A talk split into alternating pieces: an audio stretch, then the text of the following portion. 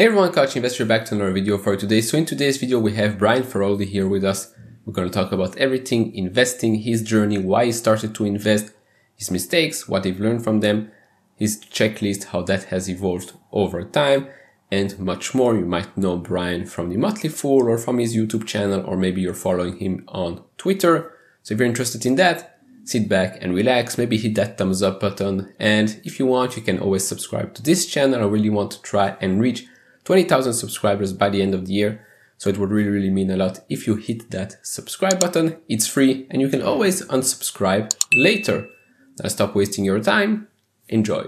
Right, so the way I, I like to, to, to do these types of interviews, basically at first a little introduction, why you started investing, who you are, and then we'll jump into some more more details. So uh, the first question I want to ask was, um, what was the motivation behind uh, investing was there a specific moment and who influenced you to start investing and the way the specific style of investing especially? Sure. Uh, so thank you for thank you for having me. It's uh, great to be here. Love connecting with other youtubers. Um, so i first learned about investing uh, in about 2004 uh, at the time i had just graduated from college and as a gift, my my father gave me a copy of a book called Rich Dad Poor Dad uh, by Robert Kiyosaki, and that was kind of like the peak of the popularity of that book. And I devoured it, just devoured it, and was instantaneously on board. Um, I don't agree with everything in that that that book uh, says and does. Mm-hmm. However, it was the very first time in my life that I had been told about the concepts of everyone's in business for themselves, how the rich think about money uh, differently. You can build wealth in one generation by investing, the benefits of owning a business, etc. And that concept just immediate, immediately resonated uh, with my personality. Uh, from there, I just started consuming every piece of financial content that I could get my hands on, which again at the time was almost all books. So I, I devoured dozens, if not hundreds, of books about real estate investing, stock market investing, personal finance, uh, etc. Uh, included in that um, in that binge that I am still on, essentially, um, was uh, introduction to the Motley Fool. Uh, from there, I got to know uh, a little bit more about the about long-term buy and hold investing, uh, the benefits of investing in the stock market, uh, and I started to put some money uh, into uh, the the stock market. When I first started, I had no idea what I was doing. I had no idea how to read an income statement or a balance sheet or what a stock really was or why it moved up and down. All of that was completely foreign uh, to me. So because of that, I made tons, tons of mistakes uh, in the beginning. Basically, all the rookie mistakes uh, that you can make. However, over time, uh, thanks to continuing to educate myself, learning from my own mistakes, uh, my style has gradually evolved. And if I was to summarize my style today, it would be find great companies, uh, buy those companies, and then hold them until they are no longer great. So I am very much a long term buy and hold investor that is aiming to buy companies that allow me to beat the market over long periods of time. Okay, great answer. And I want to build up the second question because you have a specific checklist, right? You go through before each and every investment. How how did you start using this checklist and has it evolved over, over the years? And will it evolve in the coming years as well?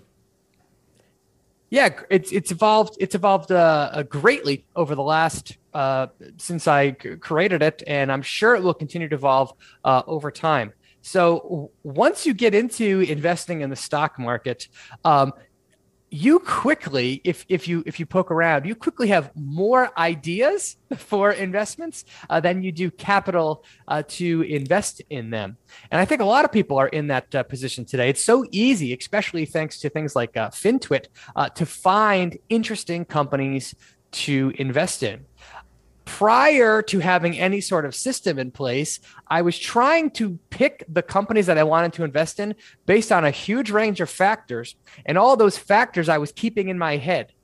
I'd be like, well, well, this company uh, has a great CEO, high inside ownership, is growing fast, wide moat.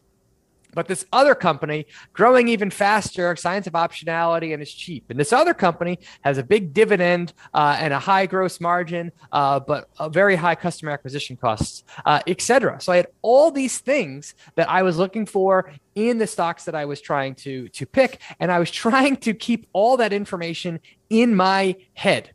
Uh, mm-hmm. Eventually, I finally got wise enough to say maybe I should write this down so I started to write it down.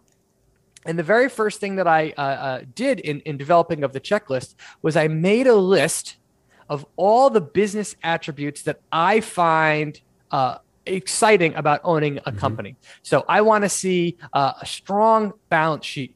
I'm attracted to a high gross margin. I like positive free cash flow, positive net income. I like a wide and enduring moat, uh, etc. So I made this big list of all the attributes that I find appealing in a potential investment. At the same time, I made another list. That's all the things I don't want to see in a, in a, in a company. Uh, so I don't like it when the dilution rate is really high. I don't like it when a company's success depends on an outside market price for the company mm-hmm. to be successful. So, an example there is I don't like investing in oil companies uh, because they're dependent on the price of oil uh, yeah. being high for them to to make money. I don't like accounting irregularities. I don't like CEO turnover. I don't like growth by acquisition, etc. So I made these two lists: the things that I like, the things that I don't like, and then over time, I it evolved into a checklist scoring system. Uh, so I assign 100 points to the attributes that I like and negative 44 points to the things that I don't. And now mm-hmm. I can take any company that I've I've heard of or not and run it through my checklist top to bottom. And at the end of that process, it produces a quality score. And that quality score is essentially an indication of how aligned that particular stock is to what what what, what the what I want to invest in uh, myself. So once I have this list of quality scores for now hundreds of businesses, I focus my time and energy on the companies that score the best and I ignore the companies that score the worst. Okay. Fair enough. And has there ever been a time where you went to the to, to the checklist, you got a high score, but eventually turned out to be a very bad investment or the other side of the, the coin, went through the checklist, bad score, went on to be a success? Of course.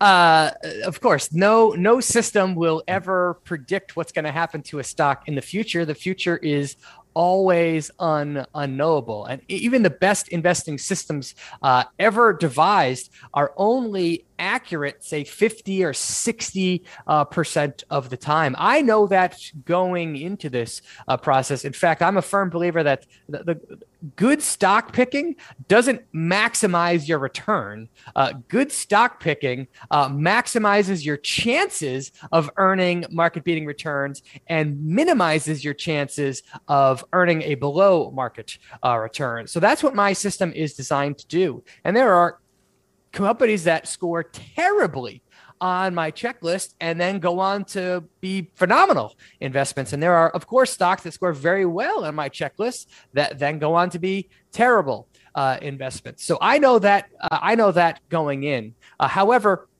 I, I still am a big believer in going through this process because again, I think it increases my chance of setting my portfolio up for long-term success and decreases my chance of buying bad companies but nothing is foolproof. For sure, 100%. And you touched a little bit uh, about uh, the Motley Fool. I started contributing to the Motley Fool at the start of, of this year. Um, I had a question from one of the, the subscribers. I'm going to read it. Was waiting for it for the last question, but since we touched on that, um, he asked about since the Motley Fool recommends a lot of stocks, right? They have a full baskets of buy recommendations, whether it's options or, or just specific stocks as well. What's the optimal way to diversify? Uh, is there a way to choose a specific number of stocks to own? Since the Motley Fool recommends so many of them, should they buy them all or just the top 25 or 60 or, or whatnot? And then for the next part, um, how do they build up their, their position? So that's a question that's probably very very popular. How some how does someone build up their position over time? Does it go all in at first, wait for dips, dollar cost average, etc. So it's a two part, maybe even three part question. Yeah, that's one of the downsides to being uh, to being to working for the Motley Fool is you get access to all of the services, and they make there are hundreds of stocks uh, in their various portfolios that they recommend. And it can be it can be very challenging to figure out which ones you actually are interested in and which ones you're not. Uh, that's a that's a big reason again why i recommend going through a, a checklist uh, uh process. So I would I, I recommend if you are facing that dilemma where you just have all these recommendations and you don't know what to do, write down what kind of investor uh, you are and what what are you after are you after the highest risk, highest growth stocks that you can find? Uh, if so, uh, you're going to really want to see extreme revenue growth and extreme optionality, and probably small cap stocks that have the highest chance of multiplying your portfolio. Uh, are you after uh, steady growth and you just want a steady income? Well, uh, obviously, you're going to prioritize dividend and dividend growth and stability of the company's uh, moat uh, above all. So if you are facing that problem where you just have so many recommendations, the first thing to do is define what type of investor you are, what companies best match your investing style, and then when you get a recommendation,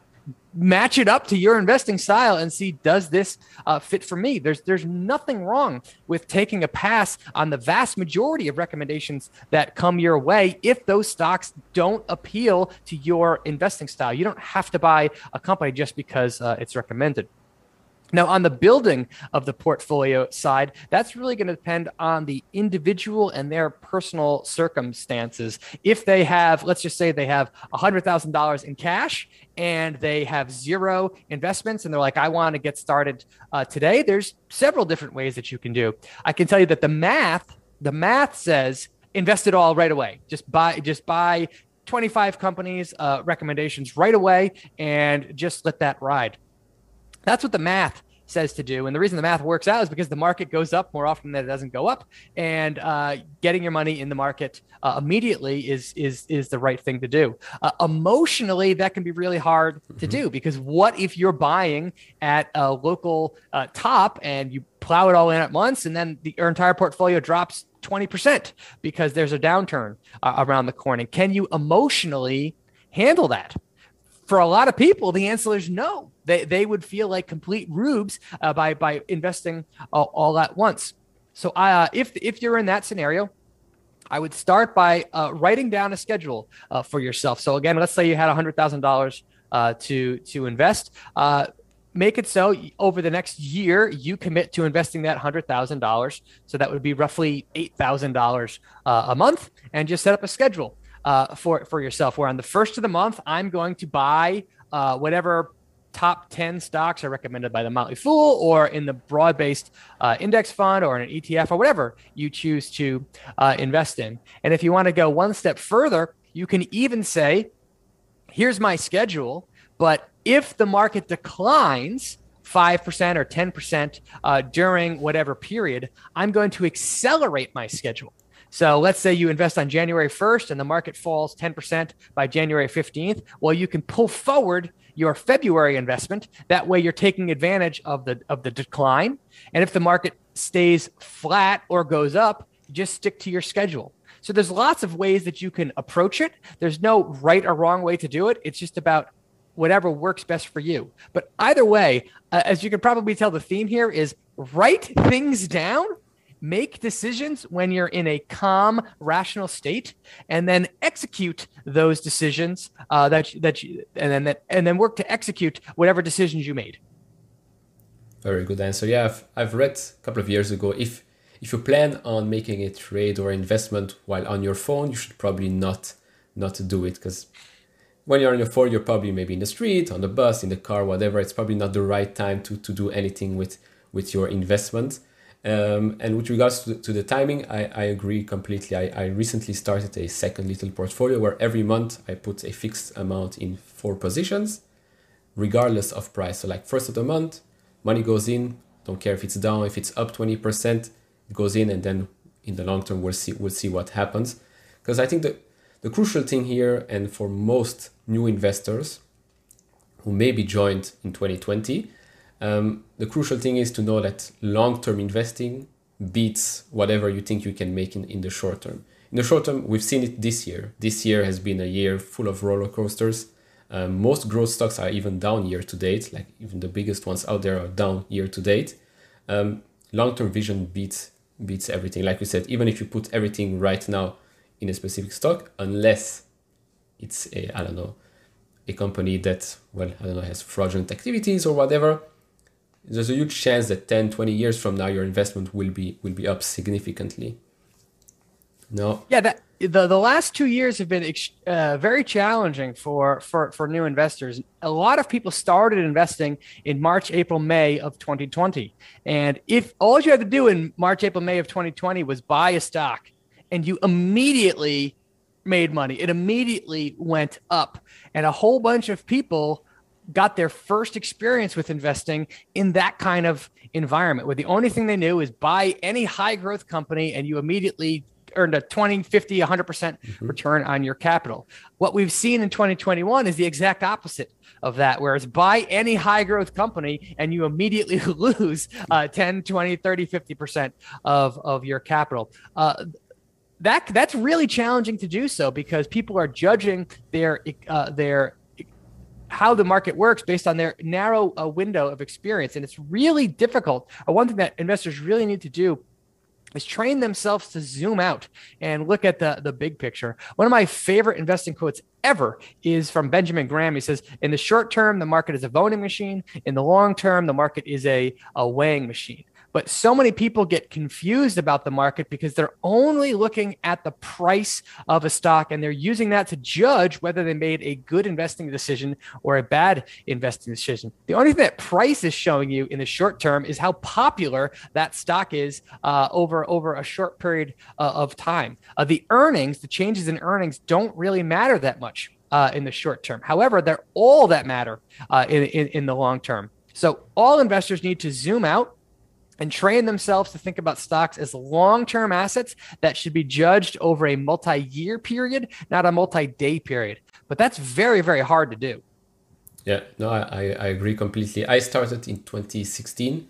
So although it's not that long, it's five years, I've been through some weird stages from the from, of the market. I've been through elections, I've been through trade wars, pandemics. Now we're going to inflation, interest rates, that type of environment. So you do see everything that happens, but eventually, whatever I bought in 2016, even after all those, let's say, short term disasters, I'm still up significantly. So, to everyone that does start to invest, maybe in 2022, maybe that's their newest resolution, think long term. In the short term, yes, you might be down like this year. I'm down a couple of positions as well because I bought in January. I've been buying average down. Um, I don't really care because the business, I take Roku for example. Roku is down, I think, 40, maybe even 50% this year since its all time highs, but the business has been doing significantly better each and every quarter. Now, if you are a shorter investor, then yes, maybe Roku is not is not for you. If you're investing for five, 10 years period, then maybe Roku is is the one for you, and you should embrace that the stock price is down because when you buy a share, a company, you're not buying a ticker symbol, you're buying a share of a business of a company. And that's, I think, something that really needs to maybe change from the mindset from the people that started back in 2020, because you could have bought whatever and it went up. Yeah, that's that that's that's it's an excellent point. And with Roku in in particular, uh, Roku is a is a fascinating company to to study. That company is really doing extremely well if you just look at the company's uh, business results. And in 2020, Roku stock was on fire and could do no wrong. And in 2021, it's the business is still performing extremely well, and the stock is just going uh, straight down. And those extreme swings in uh, sentiment seem to have no correlation at all to the underlying uh, business uh, results. But if you're a believer uh, in the switch from linear TV to streaming, uh, which I think you you should be, it's hard not to believe that Roku will be worth much more three, five, and ten years from now than it is today. One hundred percent. And as we as we're doing this interview, the news came out that they reached an agreement with Google that YouTube and YouTube TV will stay on on Roku. So I think the stock will probably be up today, and a lot of people would might change their mind suddenly uh, about about the company. Um, now I want to switch for a second a bit out of the the investment uh, uh, world. How do you utilize your time outside of the investing world? Like, what do you do to take your mind off stocks and investing during well, good or uh, bad periods? Uh, I love thinking about in, investing. I love thinking about uh, money. It's one of the uh, areas of life that I am just personally endlessly fascinated uh, by, and it also just so happens to be my profession uh, because I'm a uh, contractor for the Motley Fool. So a lot of mm-hmm. my a lot of my time is spent thinking about uh, investing in the stock market and and money. Uh, however, outside of that, I do lots of uh, activities to that have nothing to do uh, with the market. I'm a huge fan of going on uh, walks and exercising. I try and do that uh, every single day. I love hanging out with with friends. I have kids that are in. Um, uh, elementary school and middle school. So we have a ton of our, our lives revolve around their uh, sporting activities. So I would say those are the things that I spend uh, the majority of my non uh, non market time focused on. However, if you're if you're an investor, uh, it, I have I have a really hard time turning that part of my brain off. So even if I'm watching a sports game or or driving in the car, my mind is regularly churning on on that kind of thing. So perhaps I'm not the right person to ask that question to because I suck at it. Okay, fair, fair enough. Um, now, a quick question with regards to the Motley Fool When when did you actually start with the Motley Fool, and how did you evolve over the year there? Like, how did you evolve? Maybe how the company evolved as well. I started. Uh, so I was a. Uh, as I said previously, I read the Motley Fool's book in like 2007. Mm-hmm. I found Fool.com in like two, uh, 2007, same same same time period, maybe maybe even a few years uh, earlier. Um, and I didn't understand what the Motley Fool was at first. I was like, how am I reading these free articles and they're doing company analysis and they're giving away information. I was like, I don't, is this a charity? Like how, I don't understand what this company uh, is. Um, only later did I, did I figure that out. And I became a paying subscriber to the Motley Fool, I think for the first time in 2008. Um, and from there, I just became immersed in, uh, I just I'm a huge fan of stocks and stock investing. And I just became immersed in their discussion boards. They have these thriving discussion uh, community where hundreds or thousands of investors from all around the world uh, post information about uh, companies, share uh, lessons, and it is just a treasure trove of information uh, for for people to uh, to look through and from there, because I was posting so much, an active member of the Motley Fool uh, community, I'd, I'd, gone down and I'd visited the headquarters. I'd gotten to know some of the advisors uh, personally. Uh, in 2015, uh, I was offered the opportunity to become a, uh, a writer for them, and I, uh, I jumped at I jumped at that. And uh, since then, it's evolved. I now do live streaming for them. I do podcasts uh, uh, for them, and a lot more of my time with them is spent on audio and video than it is necessarily on on writing. But that's kind of how my uh, my uh, career with them has evolved over the couple of years. Okay. Do you see them more going into video and, and audio over time? Because I'm only well, not only but mostly video, and then a couple of uh, articles that attach to the video. Yeah, I, I would say they're going to do all of the above. Uh, video and uh, YouTube is, is where a lot of people are consuming financial content these days. So they are, have a big mm-hmm. push in there. Audio and podcasting, I think, will remain relevant for a long period of time. But there's also lots of people that like to read uh, still, read read articles, read from the premium newsletters. So what I think they're going to do in the future looks a lot like what they're doing today, just with more emphasis on audio uh, and video. All right, fair enough. Um, I want to ask a question about financial uh, wellness because your pin tweet on, on Twitter talks about, about that and why and how it became your your main mission to spread financial uh, wellness. I'm a big believer in mission statements, both at the company level and at the career level and at the personal uh, level. To me, a well crafted mission statement is like a North Star that you can use to orientate yourself and to make uh, decisions around most people that interact with me online get to know me because of uh, the stock market. And that might cause people to think that I'm just a stock market uh, junkie who spreads content about that nonstop. And that is a lot of what I do. It does consume a lot of the content that I uh, put out there. Uh, however, I'm a firm believer that people should not invest in individual stocks or not invest in the stock market until their personal finances are are taken are taken care of. So I don't think you should have money in the market if you have credit card debt or a car loan. Um, I, I, don't think you should learn about investing if you are uh, if your career if you haven't developed your career or you don't have a, a, network for yourself or you don't have an emergency fund. To me, those things are, are more important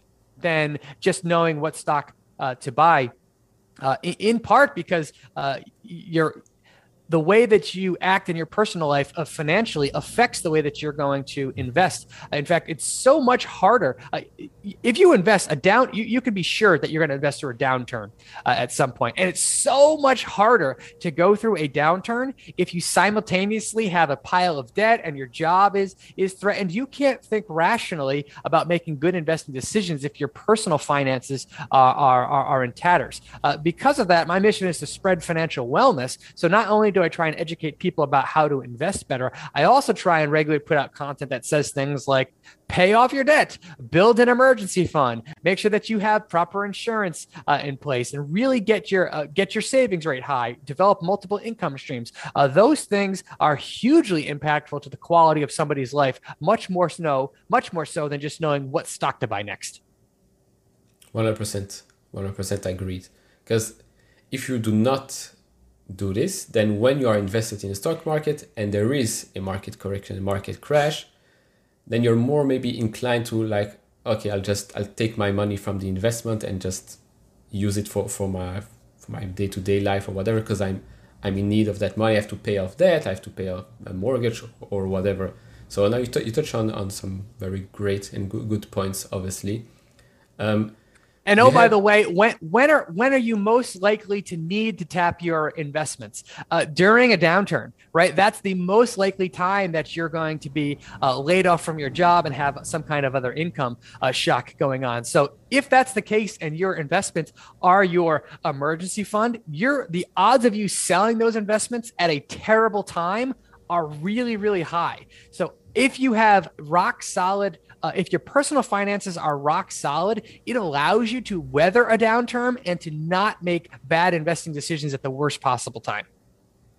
100%. Like we used to say this about cryptocurrencies or even going to Vegas, like don't gamble or don't invest money you cannot afford to lose. But because same thing can be said in investing, like don't invest money that you will need probably in the X amount of years uh, to come. So it's it's a good good point. And I've like if you can go back back in time and tell your younger self something about investing, maybe life experience related, what what would that be? And that's part one. Part two is during market downturns, if you did something wrong and you can go back, what what would that be? Well, if I could cheat and say buy Bitcoin in 2010, I guess I would, right? That would be the only investing decision you ever had to make uh, in in your life. But um, this is something I, think about fa- fairly regularly, and I, I have a hard time answering this question because if I didn't make the mistakes that I made when I first starting out, I wouldn't be the investor that I am today. I mean, many of the the, the most painful financial lessons that I've ever learned, uh, I really respect the the lessons learned from them because I went through them, and I'm the type of person that uh, some invest some some lessons that I've learned I couldn't have learned any any other way. I mean, reading about what to do and actually making that mistake and feeling the pain of your decision are are two different things. So of course I made a bad investing decisions. I bought I bought uh, penny stocks. Uh, I used uh, options on a uh, sure thing uh, that cost me thousands upon thousands of, of dollars. I sold stocks that then went on to 50x from where I sold them. I bought stocks that went down 50% plus uh, from, from where I bought them. So I made tons of, an, of investing mistakes. But if I was to whisper to myself uh, 10 plus years ago, I would say, keep doing what you're doing. You're going to get better uh, over time and you're going to find your investing uh, the way that you your, your investing uh, style so that would be my advice to myself.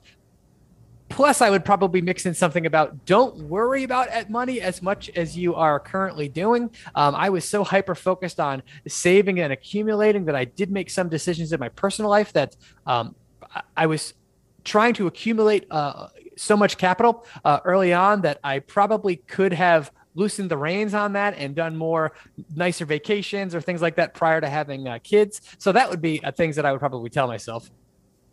All right, because I saw I saw your tweet I think today or maybe yesterday with regards to stop loss and uh, Netflix. That if you had a stop loss, you would have sold Netflix at nine dollars. I think. Yep. So there you have it. Prime prime example. Um, you talked about about Bitcoin, so I would love to know your your uh, your thoughts on the whole cryptocurrency world and maybe maybe even NFTs since that's been the talk of the year. Sure. Uh, I'm very interested, and I would say uh, bullish on all of the above. When I first learned about Bitcoin, I kind of I, I, immediately dismissed it. This is dumb. This is stupid. This is magical. Uh, internet money. Uh, over the last couple years, the more I've learned about it, um, the more kind of soft my tone has become on it. And I would say more within the last year or so, uh, the question that really made me flip my mind from being bearish on Bitcoin to, to bullish on cryptocurrencies in general was just this: Should there be a global currency of the internet? Should that be a thing? I think the answer is yes. I, I think that having a, a, a, global currency of the internet makes sense. Uh, right now, the leading contender for that spot is Bitcoin. Um, so I I could very much see it being a good financial decision to put one, two, five percent of your capital into cryptocurrencies, assuming you did everything I said before, which is that your personal finances are rock solid. So I have bought a tiny little bit of Bitcoin and Ethereum myself. I could see myself continuing to add to those positions uh, over time, but always keeping my exposure to a minimal point so that if I was wrong about them and they crashed 90 plus percent, um, that I would be fine uh, financially and I would learn a lesson from that. A- NFTs were have been so far the one blockchain application that I immediately got. Like I just immediately was like, that makes sense. That that makes sense to me.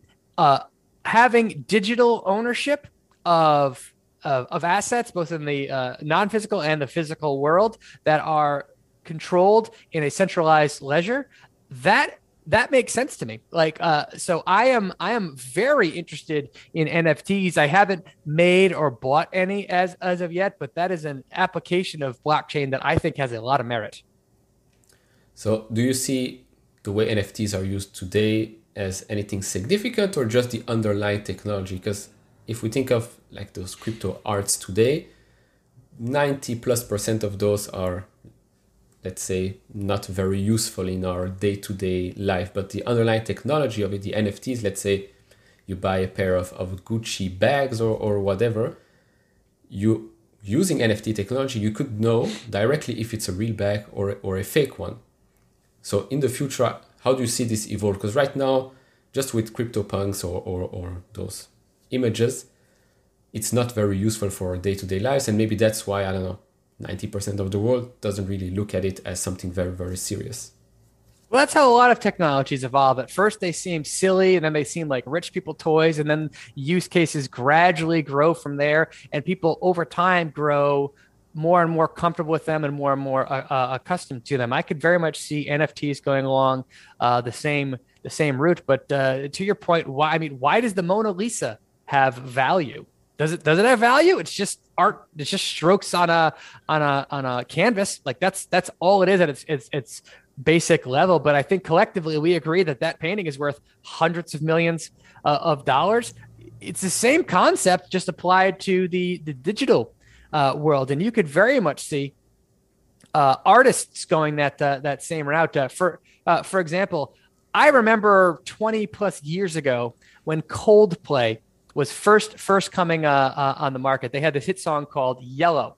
And a mm-hmm. friend of mine uh, was really into to music and just had a knack for being on the forefront of, of music. And he basically said, "Watch out for this company, uh, this band. This band is going to be huge one day." And I was like, "I don't really like this song that much. It doesn't seem all that uh, all that good." But he was dead right. Cold Coldplay went on to become for a while one of the biggest bands in in the world. Imagine if 20 years ago NFTs existed and you could buy an NFT or buy something on that Coldplay owned and created, and you as the fan could benefit financially from the success of that company or from the popularity of that company uh, arising. That would be that's incredibly exciting for uh, for for the fans. So I think if NFTs go that route, which it looks like they're they're going to, it could be a bonanza not only for uh, for creators out there, but for the fans uh, to to benefit from the prosperity of of whatever they're creating. So I think that that is a is a use case that just makes a lot of sense to me. No, I agree. I don't know how many times I thought to myself, if I only, if I could have invested in a certain YouTube channel, that would have been that would have been a, right. a very very good investment. Um, and it helps both sides because obviously there needs to be rules. There needs to be like a full-on white paper that says, look, if you're investing, if you're buying an NFT, if you're an NFT holder, eventually if it becomes a success, you'll benefit from that because just giving money and then disappears out of thin air, um, that's not the, the way to go. Um, but with Bitcoin being the currency of the internet, I know Jack Dorsey wants to wants to do it.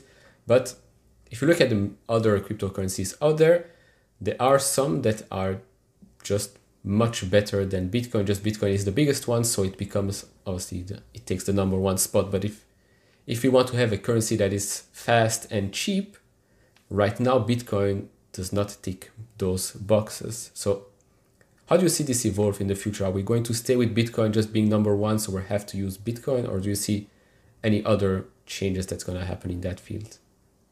I have no idea how that's going to shake out. I mean, I've only personally looked at Bitcoin, uh, Ethereum, and I've been hearing much about that learned a little bit more about like Sol- Solana. But mm-hmm. I know that there are dozens of cryptocurrencies, hundreds of cryptocurrencies out there, and I don't claim to say, have any foresight into which one is going to be the one that uh, that that rules them rules them all. I think that it makes sense uh, that Bitcoin.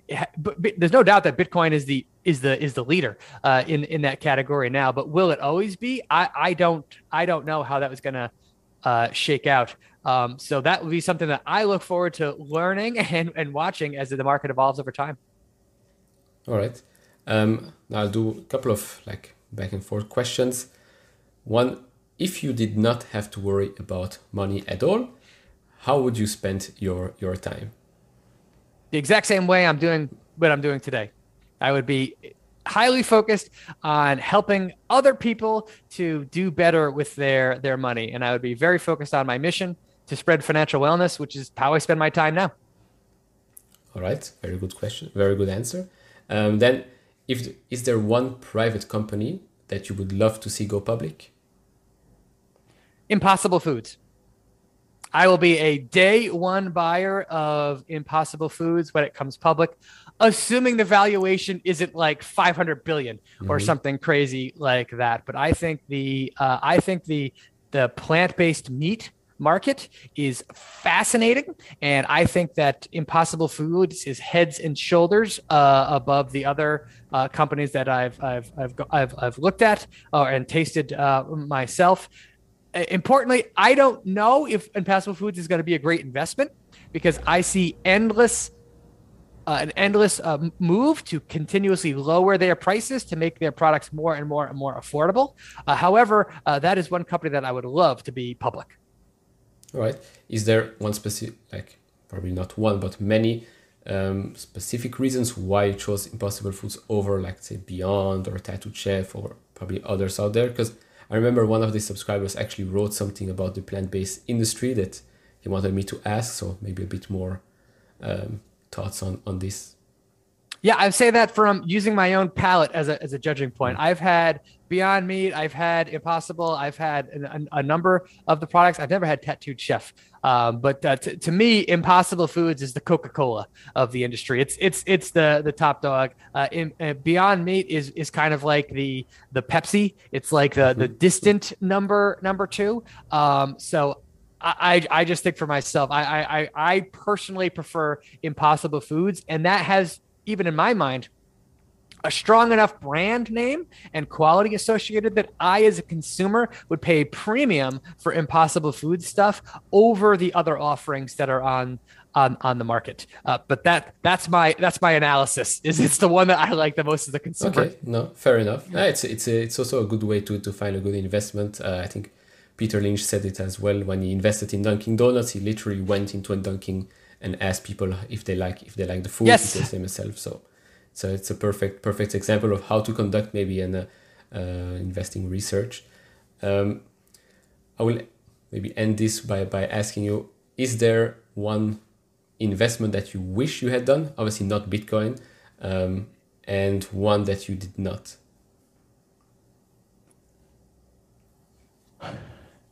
Well, I've uh, I would say the one that I've missed out on the most because I discounted its competitive advantage and business model uh, myself uh, would be Nvidia. Nvidia was a company that's been recommended to me for many many years, and I always kind of said, "eh, computer hard chips are are too hard and the company's growth has been so strong for so long i can't imagine that the the demand for this company's chips is going to grow endlessly so i have not bought nvidia. And if i ever once flip that decision uh, that would be a that, that company has smashed the market beyond anything that i could have imagined. Uh, so i would say that nvidia would be the one company that um, that quote unquote got away. Okay. Yeah, I I can say almost the same thing, but I had Nvidia, and then it reached a point where I'm like, hmm, how much higher, how much bigger can can it can it go? Can it become? Obviously, much much bigger and much much higher. Um, so yeah, touch that's a great way to end to say that look, a business can grow, a stock can go higher, but if it's a good one, it will probably go even even higher uh, over time. Um, and yeah, that's a good way to end. If you have, if you want to end, if you want to add something, um, feel free to do so. Yeah, sure. I mean, the crazy thing about Nvidia is it's currently approaching eight an eight hundred billion dollar uh, market cap, and that that's uh, to me, it's a fantastic company all around. Uh, but at that price, I I have a hard time seeing the uh, extreme upside from today's valuation than I would from looking at a company that's say ten billion dollars or less. Uh, so it's not that Nvidia can't be a great investment uh, moving forward. It's just that whenever I'm making capital allocations decisions, I'm trying to decide between the combination of business quality, valuation, and potential. And uh, that company just wouldn't meet, meet that uh, criteria across the board for me. But I think NVIDIA is a fabulous company. Agreed. Agreed. Um, so I want to thank you for uh, for your time for coming on. Um, for those that are watching, you can find Brian on YouTube, Brian Feroldi, on Twitter, on Spotify, Industry Focus. Um, do you have other pod- podcasts maybe? Um, uh, that's the that's the best place to to uh, connect with me is on uh, is on YouTube and Twitter. All right, then great. Um, so again, thank you very much for taking the time. Um, really, really appreciate it. Big fan, big fan for for many years, and uh, happy to be part of the Fool as well. So Awesome, great great to have you on board. Uh, awesome awesome to meet you uh, in person, Neil. Nice to meet you too. Have a good have a good week ahead. You too. Bye bye. Bye.